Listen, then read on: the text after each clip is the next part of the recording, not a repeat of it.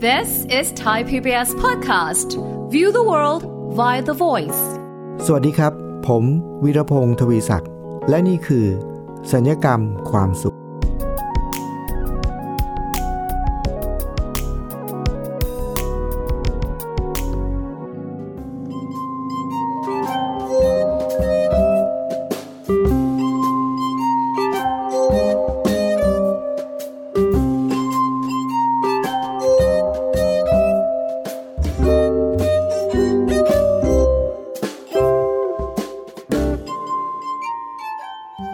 ผู้ฟังเคยเดินทางไปที่ใดที่หนึ่งไหมครับ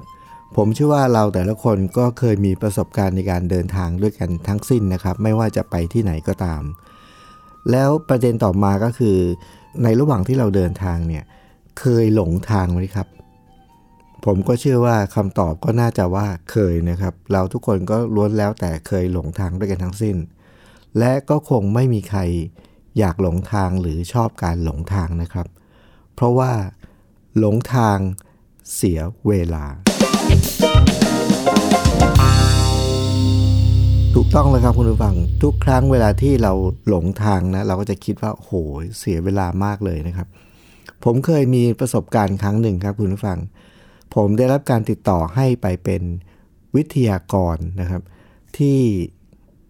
สถานที่แห่งหนึ่งนะครับ สถานที่นี้เจ้าของผู้ที่จัดเนี่ยเขาเชิญมาเนี่ยเขาก็แจ้งสถานที่นะครับว่าเขาจะไปจัดการสัมมนาพนักงานของเขาเนี่ยที่ชายหาดแถว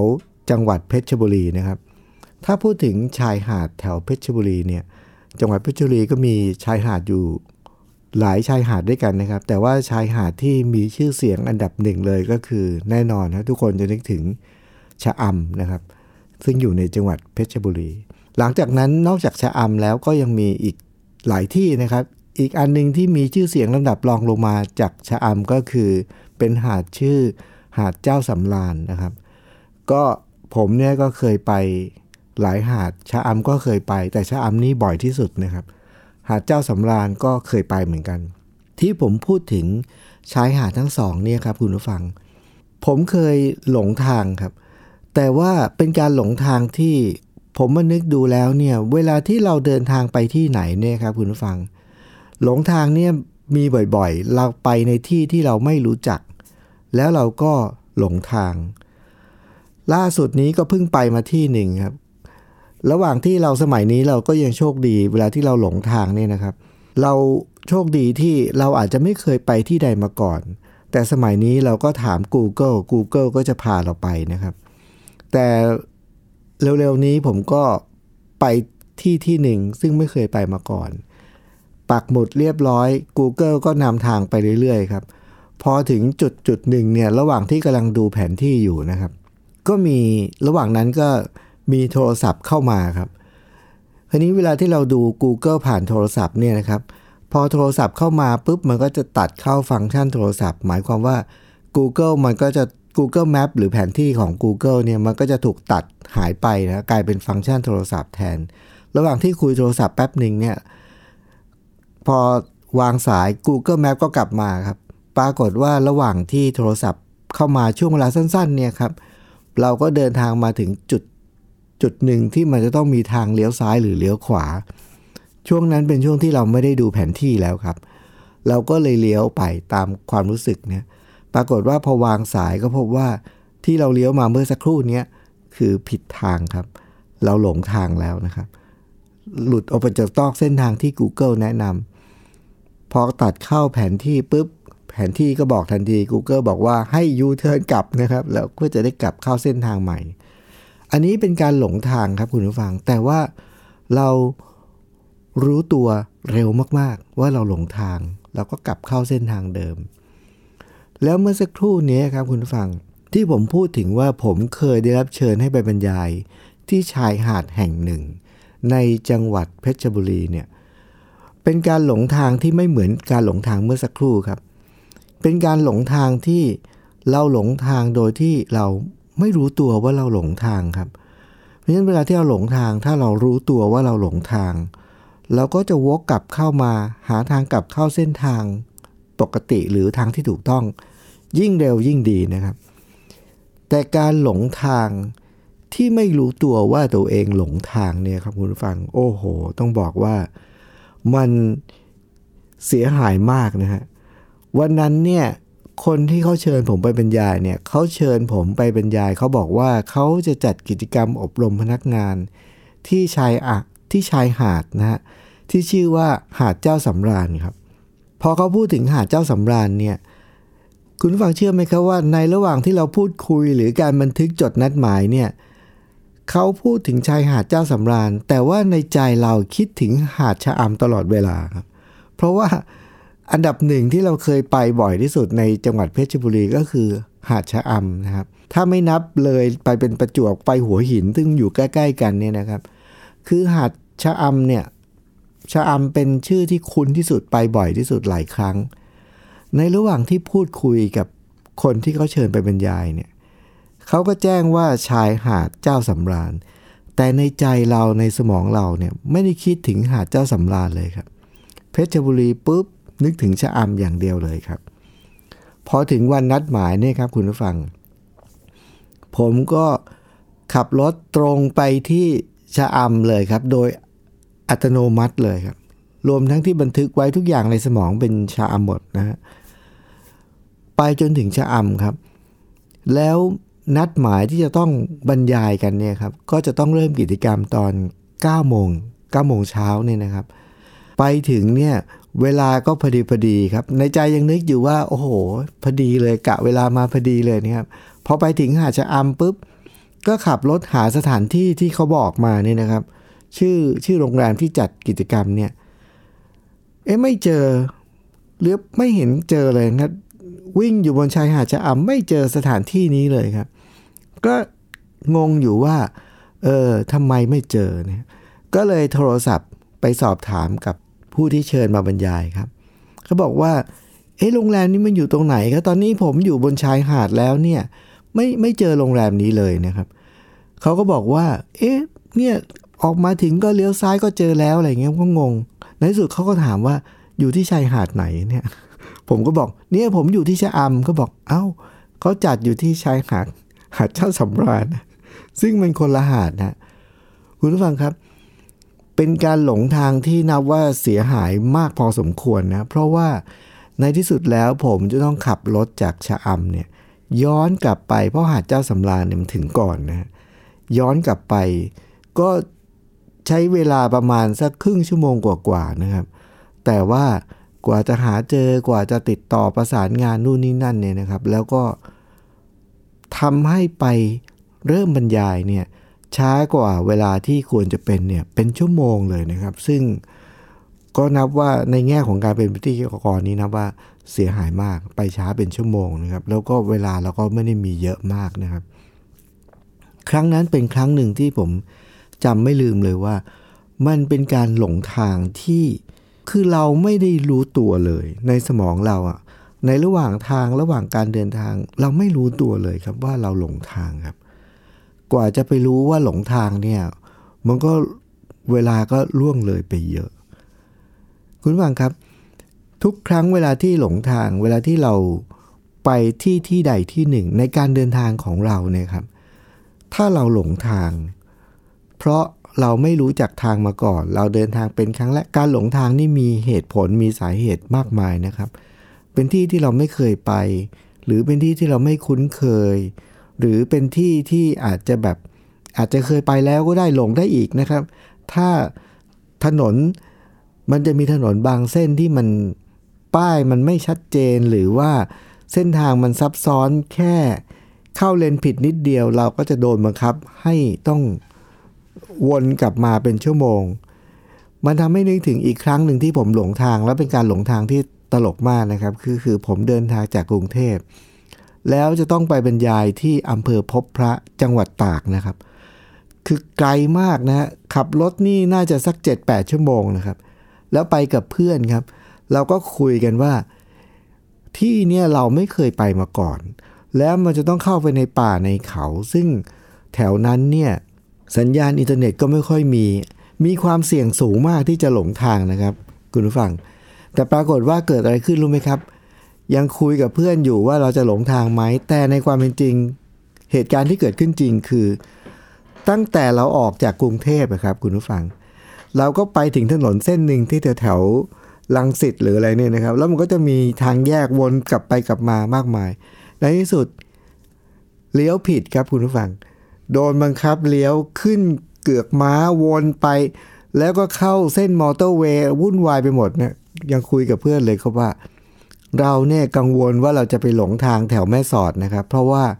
ไม่มีสัญญาณอินเทอร์เน็ตแต่ในความเป็นจริงคือ เราหลงทางตั้งแต่ปากทางเลยนะครับ หลงตั้งแต่ก่อนยังไม่ออกจากกรุงเทพก็หลงแล้วนะครับ เพราะฉะนั้นพอเข้าไปถึงตรงนั้นจริง ๆ เนี่ยโอ้โหแค่เลี้ยวผิดในกรุงเทพเนี่ยนะครับคุณผู้ฟัง วนไปเนี่ยแล้วเข้ามอเตอร์เวย์กว่าจะมีที่ยูเทิร์นกลับมาเนี่ยเราเสียเวลาไปเพิ่มอีกประมาณ 1 ชั่วโมงนะครับ อันนี้คือเรื่องราวของการหลงทาง อันเนื่องมาจากการเดินทางไปที่ใดที่หนึ่งครับคุณผู้ฟัง มันมีเหตุผลมากมาย ยิ่งรู้ตัวช้ายิ่งเสียหายนะครับ แล้วเหตุแห่งการหลงทางก็มีหลายสาเหตุ แต่ถ้าเรารู้ตัวเร็วเราก็กลับรถเร็ว อย่างล่าสุดนี้ที่บอกนะครับ พอรู้ตัวว่า เอ๊ะ เราหลงทางหรือเปล่าเราเช็ค Google อีกทีหนึ่งอ่าแป๊บเดียวนะครับ เราก็เสียเวลาเพิ่มไปแค่ประมาณ 4-5 นาที ก็กลับเข้าเส้นทางแล้ว แต่คุณผู้ฟังครับ ในชีวิตเราเนี่ยเรามีการเดินทางในแต่ละวัน ซึ่งมีหลงบ้างมีถูกบ้าง รู้ตัวช้าบ้าง รู้ตัวเร็วบ้าง ก็นับว่าความสูญเสียหรือความเสียหาย ก็มีในระดับหนึ่งนะครับ แต่ว่ามันยังมีการเดินทางอีกอันหนึ่งครับคุณผู้ฟัง ที่มันจะเกิดอาการหลงทางอยู่บ่อยๆ แล้วผมช่วงหลังนี้ผมก็จะเจอคนจำนวนมาก ที่เดินทางแล้วก็หลงทาง แต่ไม่ใช่เป็นการเดินทางในแต่ละวันในชีวิตนะไม่ใช่ว่าเดินทางไปที่นู่นไปที่นี่ แต่ว่าเป็นการหลงทางแบบไหน แล้วความเสียหายมัน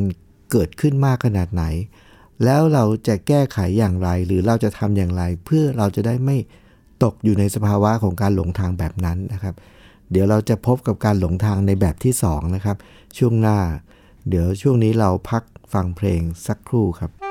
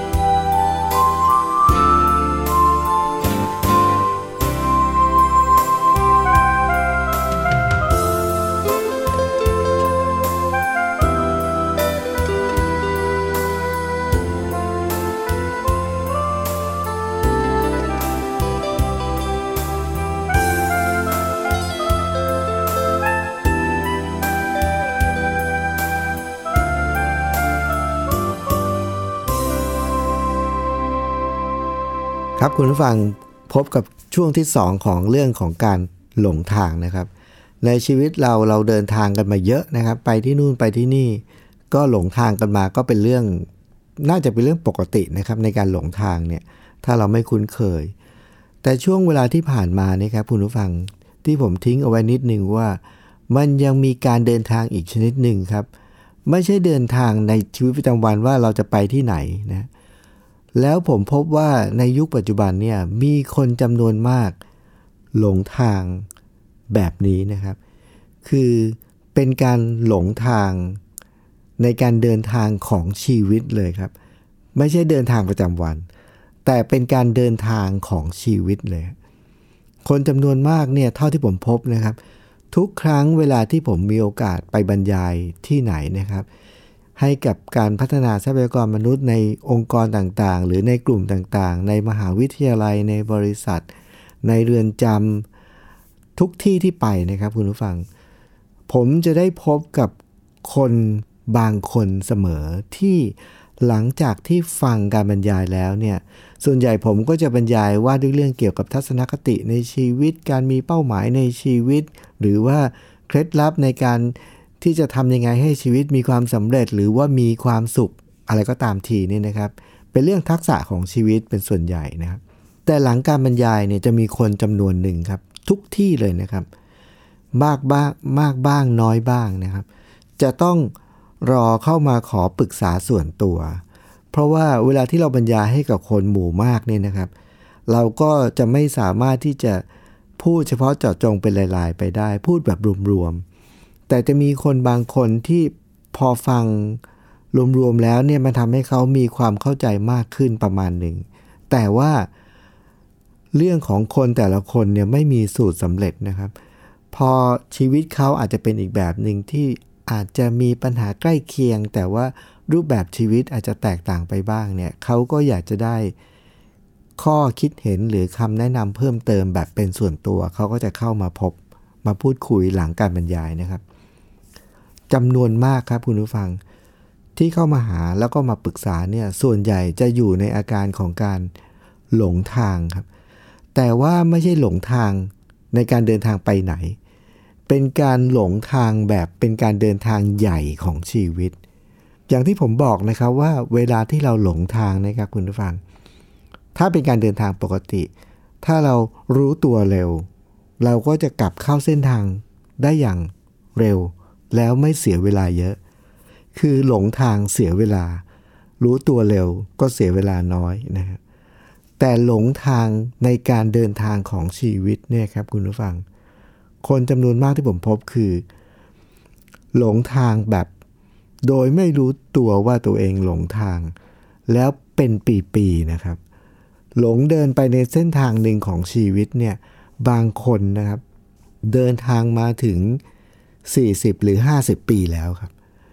คือบางคนเดินทางมาถึง 60 ปีแล้วครับ ที่ผมเคยไปเจอก็คือว่าเป็นการบรรยายให้กับข้าราชการที่เกษียณอายุครับ คือกำลังจะเกษียณอยู่แล้วปีนี้แล้วครับ แต่ว่าผมก็ไปบรรยายเพื่อให้เขามีชีวิตหลังเกษียณอย่างมีความสุขหรืออะไรก็ตามที แต่ว่าสิ่งที่เราบรรยายเนี่ย มันทำให้เขาเกิดความคิดว่า นี่เรากำลังจะเกษียณแล้วนะครับ หมายความว่าตลอดชีวิตเขาเดินทางมา ยาวไกลมากนะครับ ก็คือว่าเรียนจนจบสาขาวิชาหนึ่ง แล้วก็ทำงานอาชีพอาชีพหนึ่ง มาจนถึงวันนี้ก็คือว่ากำลังจะเหมือนกับถึงจุดหมายปลายทางแล้วครับ แต่เพิ่งรู้ตัวว่าหลงทางครับ คือตลอดเส้นทางที่ผ่านมาเนี่ย ไม่ไม่ใช่ไม่ใช่สิ่งที่เขาตั้งใจจะมาครับ คือสาขาที่เรียนก็ไม่ใช่ อาชีพที่ทำก็ไม่ใช่ แล้วก็ทำมาแบบ แล้วมาได้ยังไงครับคุณผู้ฟังส่วนใหญ่อ่า สาเหตุก็คือว่า มาได้ยังไง หลงมาทางนี้ได้ยังไง โดยที่ไม่รู้ตัวแล้วไม่เอะใจด้วยครับ มาได้ยังไงรู้ไหมครับ คุณผู้ฟัง สาเหตุส่วนใหญ่เลยนะครับ คือไหลไปตามกระแสโดยไม่รู้เนื้อรู้ตัวครับ ตอนเรียนก็ไม่ได้ รู้สึกหรือว่าเกิดความคิดเลยว่า เราเรียนเพราะว่าเราชอบหรือเราถนัดหรือเราเก่งเราเชี่ยวชาญไม่มีทั้งสิ้น มาอย่างเดียวเลยครับคือ กระแสช่วงนั้นเป็นอะไร กระแสยุคนั้นสังคมตอนนั้นนิยมอะไร การเรียนนะครับคุณฟังในยุคหนึ่งนะครับ ทุกคนเนี่ยแห่กันอยากจะเป็นหมอหมดเลย ก็เราจะสังเกตได้จากการ entrance คณะอันดับหนึ่งที่ทุกคนนิยมก็คือ ทุกคนอยากจะเป็นหมอหมดเลยนะ ก็แห่กันไปเรียนหมอนะพอมาถึงยุคหนึ่งครับ ผมจำได้ว่า เป็นยุคที่สื่อมวลชนเฟื่องฟูนะครับ มีนักข่าวแล้วก็มีชื่อเสียง มีนักข่าวดัง ๆ มีคนทำงานด้านสื่อสารมวลชน เป็นพิธีกรรายการทีวี เป็นผู้จัดรายการทีวี แล้วก็ดังมีชื่อเสียงนะครับ ยุคนั้น เยาวชนก็ แห่กันไปสมัครเรียนสาขานิเทศศาสตร์นะครับ หวังว่าจะมาเป็นอาชีพแบบนั้น นิเทศศาสตร์ก็เฟื่องฟูนะครับ ยอดอันดับหนึ่งที่คณะอันดับหนึ่งที่คนนิยมที่คนนิยมเลือกก็คือนิเทศศาสตร์ อันเนี้ยอันนี้เป็นกระแสครับ ก็ไปกันไปนะหรือบางคนนะครับ ผมเจอว่าบางคนเนี่ยเรียนคณะแพทยศาสตร์ แต่ว่าไม่ได้ชอบเป็นหมอนะครับ แล้วถามว่าก็คุยกับเขาถามว่า แล้วทำไมถึงมาเรียนคณะแพทยศาสตร์ ก็มาเรียนเพราะว่าคะแนนดีฮะเวลาสอบเนี่ยคะแนนสูงนะฮะคุณครูก็เลยบอกว่าคะแนนอย่างเธอเนี่ยติดคณะแพทย์ชัวร์ๆนะฮะก็แนะนำให้ลูกศิษย์ไปเอ็นแล้วก็ไปเรียนแพทย์เขาก็ทำได้จริงๆ เพราะคะแนนเขาสูงแล้วคือสมองหรือว่าความจำหรือว่าความรู้ความเข้าใจทักษะทางวิชาชีพ คือทำได้หมดนะครับทำได้ดีหมดเลย ติดอยู่อย่างเดียวก็คือจริงไม่ได้ชอบการเป็นหมอ แต่ว่าเรื่องนี้ไม่รู้ตัวมาก่อนนะทำทุกอย่างไปตามกระแสไหลไปเรื่อยๆ แล้วก็เรียนแพทย์ แล้วก็จบแพทย์ แล้วก็เป็นหมอ อย่างนี้เป็นต้น หรือข้าราชการนะครับ จบมาสาขาหนึ่งแล้วก็ก็ต้องเข้ามาเป็นรับราชการได้ จนถึงวันเกษียณครับเพิ่งรู้ว่า ที่ผ่านมาเนี่ยไม่ได้ชอบแล้วก็ทำหมายความว่าคนเหล่านี้เนี่ยก็มีชีวิตโดยที่อาการของคนที่จะรู้ตัวว่าหลงทางหรือไม่เนี่ยครับคุณผู้ฟัง ถ้าเกิดเป็นการเดินทางนะครับ เรามีเป้าหมายชัดเจนว่าเราจะไปที่ไหน แล้วถ้าเราเคยเดินทางมาแล้ว เราจะคุ้นเคยกับสถานที่นั้น หรือว่าระหว่างทางเราจะคุ้นเคยกับภาพทิวทัศน์ ภูเขาลูกนี้ หรือตรงตรงนั้นตรงนี้เราจะรู้ว่าอ๋อนี่เรากำลังอยู่ในเส้นทางเรายังไม่หลงทาง แต่เมื่อไหร่ก็ตามที่ถ้าเราเคยไปที่ที่หนึ่งแล้ว แล้วระหว่างที่เราขับรถแล้วเราสังเกต สังเกตว่า เอ๊ะ ที่ตรงนี้มันแปลกๆนะเราไม่เคยเจอมาก่อนเนี่ย เราจะเอะใจแล้วเราจะเริ่มสังเกตว่า เอ๊ะนี่เราหลงทางอยู่หรือเปล่า เพราะฉะนั้นคนที่หลงทางในชีวิตเนี่ยครับคุณผู้ฟัง ผมคิดว่าสิ่งหนึ่งที่จะช่วยได้ก็คือ เราต้องสังเกตแล้วต้อง เอ๊ะนะเอ๊ะเอ๊ะใช่หรือเปล่าเนี่ยนะมันมันใช่ที่ที่เราจะไปไหมเนี่ยนะแต่ถ้าเราไม่เอ๊ะไม่อื้อไม่อะเลยนะครับ ก็ไปเรื่อยไหลไปตามกระแสเรื่อยๆเขานิยมอะไรก็ทำกันไปนะครับเขาไหลไหลมาเรื่อยๆ จนถึงวันหนึ่งตอนจบแล้วครับ เหมือนถึงเป้าหมายแล้ว เพิ่งรู้ว่าตัวเองหลงทางครับ แล้วตอนนี้ย้อนเวลากลับก็ไม่ได้ เหลือเวลาที่เหลือตอนนี้เหลือนิดหน่อย สิ่งที่เสียหายที่สุดกรณีนี้คืออะไรรู้ไหมครับ ก็คือเขาเหล่านั้นเนี่ยใช้ชีวิตมา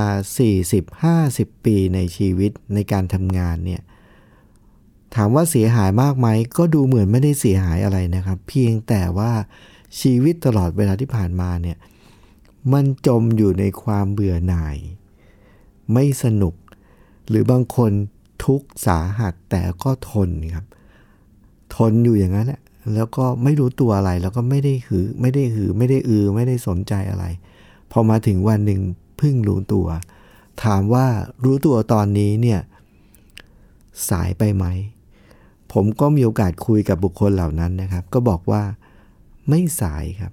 ไม่สาย อาจจะช้าไปนิดนึงแต่ไม่สาย คือรู้ตัววันไหน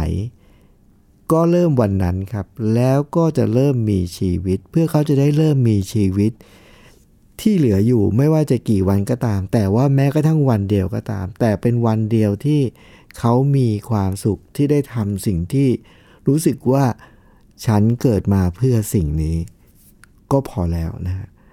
รู้ตัววันหนึ่งก็มีความสุขวันหนึ่ง รู้ตัวสองวันก็มีความสุขสองวัน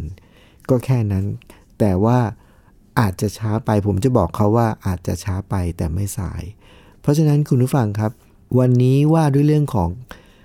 หัวข้อของการหลงทางเสียเวลาเนี่ยคุณผู้ฟังครับ ถ้าเราหลงในการเดินทางแต่ละวันเสียเวลาจริงครับ แต่ถ้าเป็นหลงทาง การเดินทางของชีวิตใหญ่ๆเลยนะครับ มันไม่ใช่แค่เสียเวลาอย่างเดียว แต่ว่ามันเสียดายเวลาที่เราจะต้องมีชีวิตอย่างมีความสุขในแต่ละวัน กับสิ่งที่เราทำกับสิ่งที่เราเป็นเนี่ยมันไปแล้วไปเลยนะครับ แต่วันนี้ถ้าเกิดใครที่ได้ฟัง แล้วไม่อยากจะตกอยู่ในอาการหลงทางการเดินทางของชีวิตใหญ่ๆนะครับ แค่รู้จักตั้งข้อสังเกตครับ สังเกตรอบๆตัวว่า ใช่ไหม ถ้ารู้ตัวแล้วว่าอืมไม่ใช่นะครับ ไม่ว่าตอนนี้เราอายุแค่ไหนหรือเรากำลังทำอะไรอยู่นะครับ ถ้ารู้ตัวสังเกตแล้วเอะใจนะครับ เราเริ่มต้นใหม่ได้ แต่ว่าเริ่มต้นยังไงนะครับ คุณผู้ฟังครับ รายการสัญญกรรมความสุขก็จะมีเรื่องราวมาแบ่งปันมาเล่านะครับ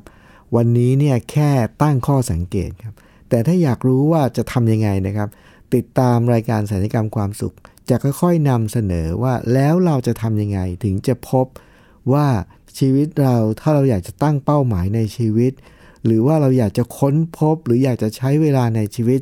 อย่างมีความสุข มีความสุขมากขึ้น มีความทุกข์น้อยลงนะครับ ก็ติดตามรับฟังเรื่องราวต่างๆ ที่จะค่อยๆ เพิ่ม ค่อย ๆ เติมนะครับ แง่มุมหรือว่ามุมมองของชีวิตทัศนคติในชีวิต ที่ทำให้เรามีความสุขมากขึ้นในชีวิตนะครับ วันนี้ผมวีรพงศ์ทวีศักดิ์ต้องลาไปก่อนครับ สวัสดีครับ